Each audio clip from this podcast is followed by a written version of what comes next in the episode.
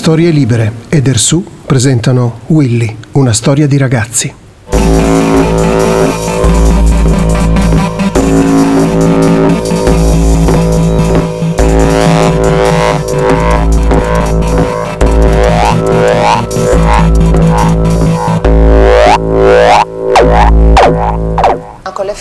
Nostro Maurizio Ricordari è in compagnia di un sacerdote, Monsignor Lepore, parroco di Santa Barbara, che eh, su Colleferro, dove è stato ucciso oh, il ragazzo di 21 anni, Willy, massacrato di botte, Ecco, questo parroco che cosa dice? Denuncia una situazione difficile, quella della Movida, che tra il venerdì e il sabato sera anima Colleferro e che vede protagonisti anche delle ragazzine, dice, tra i 15 e i 16 anni che si prostituiscono per pochi euro. E in quella piazza, dice, denuncia, c'è eh, uno spaccio di droga sempre più ingestibile. Buongiorno, buon lavoro. Queste, queste, dichiarazioni naturalmente hanno fatto il giro del web in queste ore proprio perché sono dichiarazioni molto forti che riguardano quello che accade la notte. Io vorrei richiedere a Monsignor Lepore che cosa accade la notte in questo paese. Credo che il fatto che siano intervenuti per esempio l'onorevole Conte, capo del governo, ma su una questione che è grave indubbiamente, ma che intervenga il il eh, capo del governo, sta a significare che forse probabilmente c'è una volontà di mandare dei messaggi a tutta la nazione, cioè Colleferro diventa l'occasione per dire ma i giovani che fanno? Questa è la puntata di Storie Italiane in cui viene intervistato Monsignor Luciano Lepore, il parroco di Santa Barbara, che è la chiesa principale di Colleferro. In televisione, una settimana dopo l'omicidio, Don Luciano ha segnato una linea tra il bene e il male, la mezzanotte. Eh, chiaramente sono un punto di riferimento, ha detto che da 50 anni faccio l'attività pastorale qui a Colleferro, sono una persona che tasta il polso, eh, conosco la realtà e la gente si confida e mi dicono che la notte, e io lo sento anche perché dormo vicino al luogo dove è successo questo dramma, eh, la notte c'è un via vai di giovani che, che mi dicono, sempre mi dicono perché io non è che la notte vado in giro a vedere quello che succede, che in eh, un certo ambiente, di cui non voglio fare il nome, eh, eh si radunano dopo la mezzanotte giovani, meno giovani, eh, ragazzi e vivono fuori di ogni regola. Dopo mezzanotte, secondo il parroco, a Colleferro le minorenni si prostituiscono nelle vicinanze dei locali della Movida. I giovani vivono fuori da ogni regola. Anche se non lo dice esplicitamente, sembra questa per Don Luciano una delle ragioni del massacro. Ma è così? E se invece fosse una sciocchezza, perché il parroco della chiesa principale dice questa roba?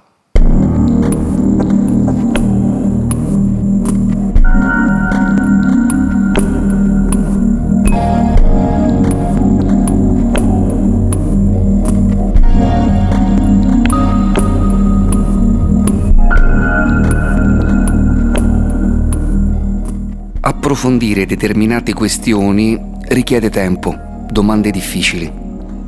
Trattare le comunità giovanili e un posto di provincia come un grande vuoto inspiegabile, irrazionale, anche criminale, richiede pochi minuti.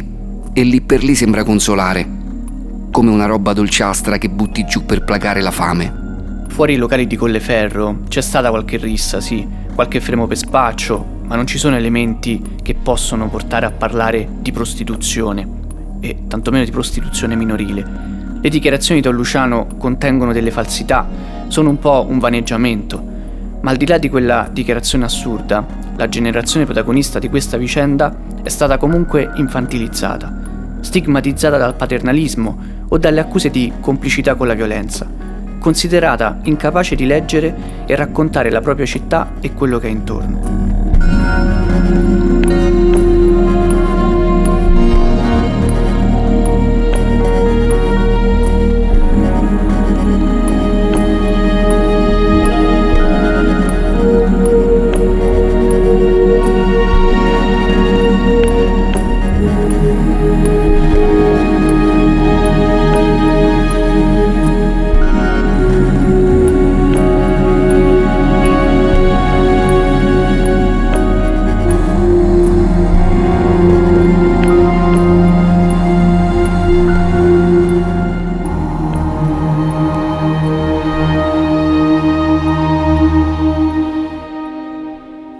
Passo che possiamo fare allora è provare a non assestarci sui commenti dell'omicidio e sulla cronaca nera. C'è un controcampo diffuso che risponde alle inquadrature fuori fuoco su Colleferro. Chi è capace di darci un'altra lettura forse è Benedetta Bartolomei. L'abbiamo conosciuta nelle puntate precedenti, a 19 anni ha iniziato da poco l'università perché um, i giorni successivi in tv c'erano solo Colleferro e tutti quei posti che frequento ogni sera. Mm, ho sentito l'intervista di, di, Don Luciano dove parlava della mezzanotte, della trasformazione di Colleferro dopo la mezzanotte. Ho conosciuto Benedetta Bartolomei qualche giorno dopo l'omicidio di Willy. Sul suo Instagram ho trovato una serie di post e di, e di storie che di fatto rappresentavano un approfondimento sulle notti di Colleferro. L'ho intervistata per fanpage e poi con Christian abbiamo voluto riparlarle per chiederle delle parole del parroco e del modo in cui ha deciso di rispondergli attraverso delle azioni pubbliche. E, um, ho scelto di rispondere a Don Luciano eh, con una lettera mandata sia personalmente alla parrocchia eh, dove risiedeva, sia eh, l'ho, l'ho, pubblicata sui social per far sì che tutti, soprattutto gli adulti, potessero leggere la risposta di una di quelle ragazze di, della fascia d'età di cui tanto parlava.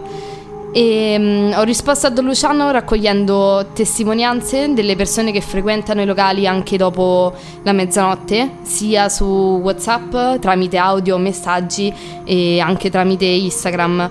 E, um, Molte persone hanno risposto che soprattutto l'estate è, è, semplicemente naturale fare più tardi, mentre altri invece raggiungono la zona della movita più tardi perché mh, prima lavorano. E la, la cosa delle baby squillo non è uscita. Infatti mi sono domandata perché andare in televisione e calunniare la città. Se ci fosse stato veramente questo fenomeno, perché il parroco più importante della città non ne ha parlato? E, mm, secondo me il dibattito sui giovani che si è creato non ha aiutato a spiegare né quello che è successo né a conoscere meglio quello che si muove realmente tra di noi. C'è stato un grande generalizzare che ha minimizzato la questione. Benedetta Bartolomei l'abbiamo incontrata molte volte e proprio per questa sua lucidità, per questa sua chiarezza eh, nelle risposte, abbiamo provato a farle delle domande più politiche, nonostante appunto sia una ragazza di nemmeno vent'anni. Le abbiamo chiesto tu se avessi dei fondi, se avessi una responsabilità politica, come agiresti rispetto alla comunità, a Colleferro, a, ai luoghi che abiti? E lei ci ha risposto in questo modo. Mm, diciamo che Mm, dopo l'omicidio di Willy ho cercato di muovermi in prima persona per uh, cercare di fare qualcosa per chiamare tutti quei ragazzi che sono rimasti nel corso del tempo chiusi dentro casa e che in un certo senso si sono sentiti schiacciati dalla violenza e dalla prepotenza soprattutto.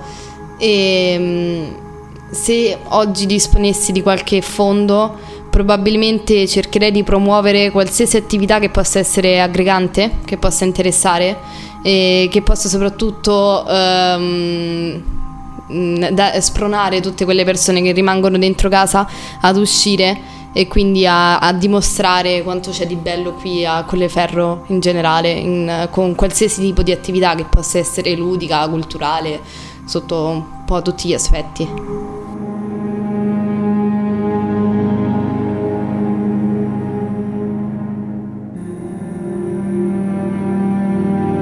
Che sia una cosa che accade un pochino ovunque, non penso che sia un episodio singolo di, di Colleferro. Si vede che c'è voglia di, di imporsi, prima con un atteggiamento di superbia per farsi notare e solo dopo parte la violenza. E anche quella sera è successa la stessa cosa. Prima della violenza fisica. C'è stato quel desiderio di sentirsi maschi che stanno al centro della serata che si gonfiano fuori i locali Benedetta Bartolomei ha ragione. Questa è una storia soprattutto di maschi. L'abbiamo raccontato nella terza puntata. Parte tutto da un apprezzamento molesto di Mario Pincarelli ad Azzurra Biasotti, a cui lei non risponde, ma i maschi si sentono in dovere di intervenire, come se fosse stata offesa la loro virilità. Dimostrare di essere maschi è una delle trappole del patriarcato. Nel patriarcato ci si nasce tutti tutte e tutti e funziona su un meccanismo ben preciso. La differenza di sesso eh, biologico viene trasformata in una differenza di ruoli, per cui gli uomini sono assegnati alla produzione e sinteticamente potremmo dire alla dimensione attiva, le donne sono invece assegnate alla riproduzione, al lavoro di cura e alla dimensione passiva. A sua volta questa differenza di genere diventa una gerarchia e quindi si trasforma in una asimmetria tra i sessi. A sostenere e a nutrire il patriarcato ci sono gli stereotipi e si basano sul fatto che ai maschi e alle femmine sono attribuite per natura delle precise caratteristiche e dei ruoli e dei modelli molto rigidi a cui un maschio pienamente maschio o una femmina pienamente femmina devono uniformarsi. In questo contesto che è alimentato dall'educazione, dai libri di scuola, dai giocattoli, dal linguaggio e ovviamente anche dalle rappresentazioni sui media, viene automaticamente tramandato anche un modo di vivere le relazioni e i rapporti sociali tra sessi, che è basato su determinate dinamiche di potere e sul possesso. E vengono tramandate anche delle rigidissime aspettative di genere rispetto alla femminilità e alla maschilità. Un vero maschio di conseguenza all'interno di questo contesto possiede e difende le proprie donne. Questa è Giulia Siviero, una giornalista che da anni ragiona su come viene raccontata la cronaca locale e anche la cronaca nera, le molte retoriche inservibili e le carenze di questi racconti. Ci sono molte complicità nel continuare a sostenere e a fondare un immaginario patriarcale. Pensiamo ad esempio a come nel raccontare la violenza maschile contro le donne si vada quasi sempre alla ricerca di un movente che giustifichi l'atto e come spessissimo questo movente sia la gelosia.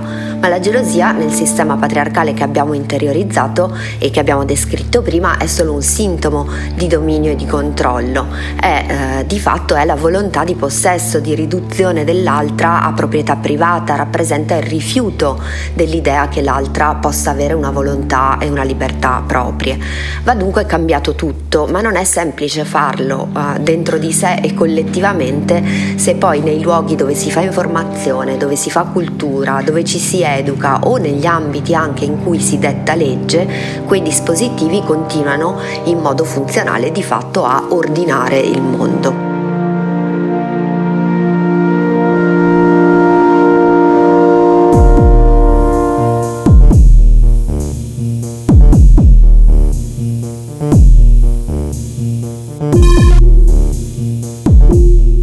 Sono state soprattutto le amiche di Willy a chiederci di raccontare in modo diverso la storia del massacro e di quello che è successo dopo. Michela Timperi, per esempio. L'abbiamo incontrata più di un anno dopo insieme a un'altra amica di Willy. Ma pure la mentalità dei giovani, no? Mm l'altra volta appunto col servizio civile avevamo fatto un esercizio, un'esercitazione ehm, di questa, cioè che c'era questa signora che tradiva il marito e che la, passava la notte dall'amante. Il giorno dopo tornando a casa incontra un pazzo che la uccide. E tutti quanti, ma la cosa che mi ha lasciato a bocca aperta è che soprattutto anche le femmine dicevano eh no è colpa di lei, perché se lei non fosse andata da, dall'amante non sarebbe successo nulla. E io ho detto scusate però perché? Cioè, il pazzo potrebbe, cioè, poteva stare anche al supermercato. Cioè, ma che vuol dire? Mm-hmm. Cioè, comunque sono cose che proprio la società dà la colpa, eh, se tu non stavi là non succedeva, ma che è colpa mia che stavo là o di quella persona che non è mai stata controllata e non è mai stata tutelata a livello mentale?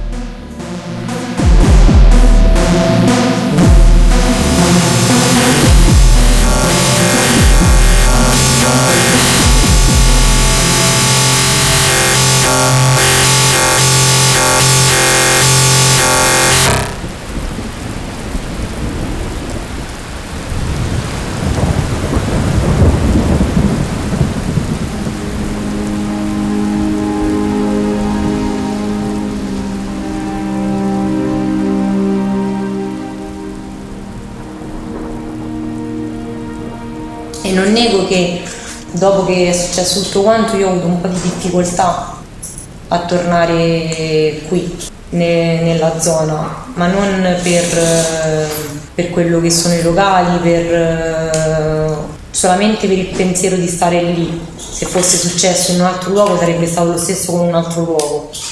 Abbiamo incontrato Caterina Montesanti e Michela Timperi nella zona dei locali, un sabato di fine estate del 2022 a due anni dalla morte di Willy. Michele e Caterina stanno per iniziare il turno. Noi tre restiamo in giro. Ecco, quella è la scalinata dove Zurma è stato spinto e lì di fronte c'è il giardinetto dove è stato ucciso Willy. Ora è tutto transennato. Qui ci nascerà una piazza bianca in sua memoria. Il comune ha deciso di dedicare questo luogo all'aggregazione giovanile. La zona dei locali inizia a riempirsi. Su un muro esterno si leggono con difficoltà delle scritte, indebolite dal tempo, scolorite. Willy, rest in power. Sarai sempre con noi. Vogliamo restare con te stanotte. Stronzo su sto mondo dovrebbe ascoltarla. Lacrime di inchiostro addosso, la mia penna parla. Su carta porto una fotografia. Ecco perché s'ascoltano la roba mia. Cannone in auto in galleria Noiz Narcos era uno degli autori preferiti di Willy. Le storie che Noiz racconta trasfigurano Roma, i luoghi della sua borgata, come se fossero spazi di possibilità infinita. E non c'ave paura che il traffico scorre. E al massimo so tu madonne sulla via. Voglio restare con te stanotte, famo mattina Roma è tutta nostra, costa metto benzina. Benzina,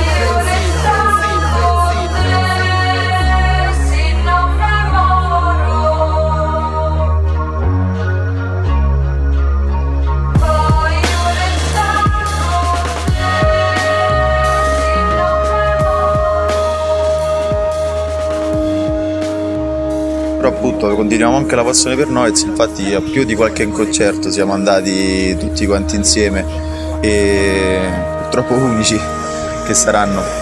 Gli piaceva tanto, gli piaceva tanto il rap a Willy? Mi piaceva il rap, svariava, però il rap sì, il rap diciamo era la sua passione più grande, sì.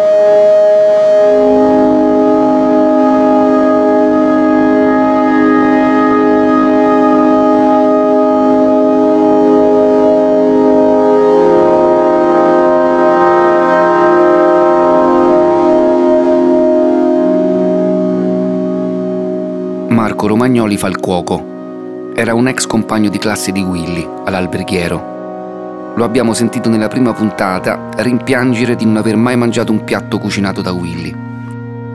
Come sfondo di cellulare ha una foto di Noiz Narcos. Il rapper romano era una presenza costante in macchina di Willy. Marco, Samuele, Willy e altri amici di Paliano erano stati insieme a tutte le tappe del concerto di Noiz all'Atlantico, proprio qualche mese prima del massacro. L'abbiamo intervistato ed ecco cosa ci ha detto. Eh, guarda, se non mi sbaglio, successe proprio a ridosso di quelle date il fatto, no? Un po' dopo, sì, poco dopo, esatto. Poco dopo. E infatti il caso ha voluto che io ho postato quella foto senza sapere che c'era Willy dentro quella foto lì. Perché era una foto che ritraeva Gast, che suonava con me al mio concerto, che ha fatto uno stage diving e si è buttato in mezzo ai ragazzi. E il caso vuole che in prima fila ci stavano loro. Il post che Noiz ha scritto sui social il 10 settembre 2020 mostra una foto e dice Questo ragazzo che tiene in braccio Gast è Willy. Era spesso presente ai miei concerti, era un mio grande fan. La sua morte mi ha distrutto. Willy resta in power. Mm, ti ripeto, mm, non conosco i ragazzi, ne ho visti parlare due o tre nelle interviste però mi sembravano comunque quel tipo di ragazzi quando ti parlo che io li conosco perché li vedo ai concerti miei quel tipo di ragazzi freschi che sì se fanno come diceva l'amico suo con la macchina tipo, col volume alto che scassa i timpani che è pericoloso perché poi uscire destrato ti può arrivare uno addosso da un momento all'altro quindi facendo quella vita io pure guidando come uno stronzo da pischello sai quante volte ho rischiato la vita quindi tante volte poi vedi uno ti colpisce sta cosa perché per la ferocia e le cose che è però tante volte si può perdere la vita molto più facilmente di quello che pensi cazzeggiando così. Però mi sembrano quel tipo di ragazzi comunque genuini divertenti. A maggior ragione se uno è intervenuto per parargli il culo l'amico suo è una cosa rara cioè sono dei valori rari. Perché per intervenire in una rissa o della gente grossa per buttarti in mezzo quell'amico tuo uno ci deve avere le palle, due devi essere veramente un fratello, devi essere una persona molto leale.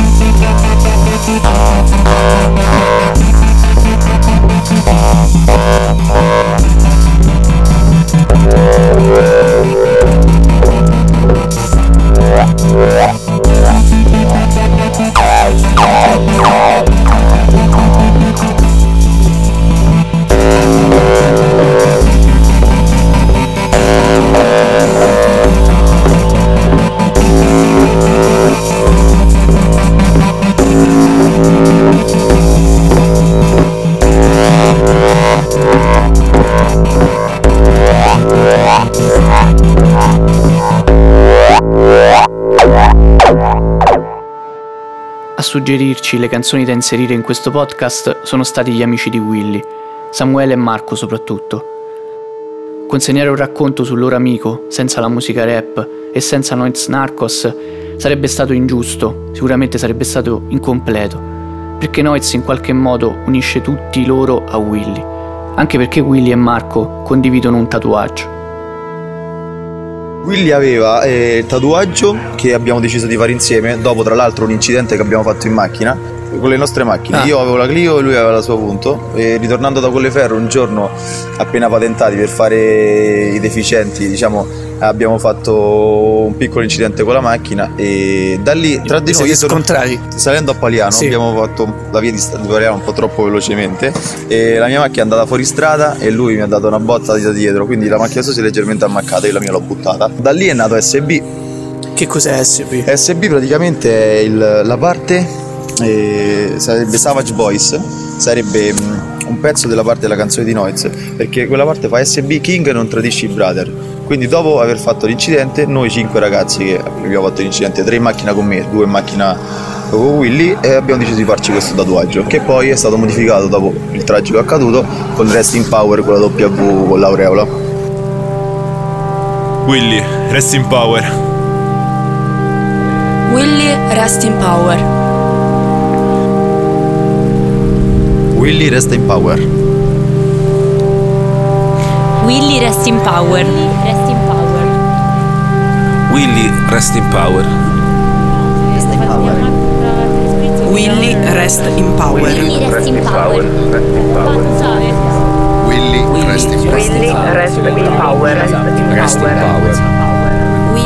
Rest in power. Willy, rest in power. Willy, rest in power. Willy, rest in power. Sì, lo montiamo la Willy, rest in power. Willy, rest in power. Willy, rest in power. Willy, rest in Willy, power. Willy, rest in power. Willy Rest in Power Willy Rest in Power Willy, rest in power. Willy, rest in power. Willy, rest in power. Rest in Power Willy, rest in power. Rest in power. Willy, rest in power. Willy, rest in power. Questo era Willy, una storia di ragazzi, vita, morte e bellezza di Willy Monteiro Duarte. Un podcast di Cristian Raimo, Alessandro Coltré, Claudio Morici, Alberto Nerazzini e Teo Tealdo. Scritto da Cristian Raimo e Alessandro Coltré. Voce principale di Claudio Morici. Musica e drammaturgia sonora di Teo Teardo. Registrazione e editing voci di Francesco Fazzi. Supervisione editoriale a cura di Alberto Nerazzini. Coordinamento di produzione a cura di Andrea Zini.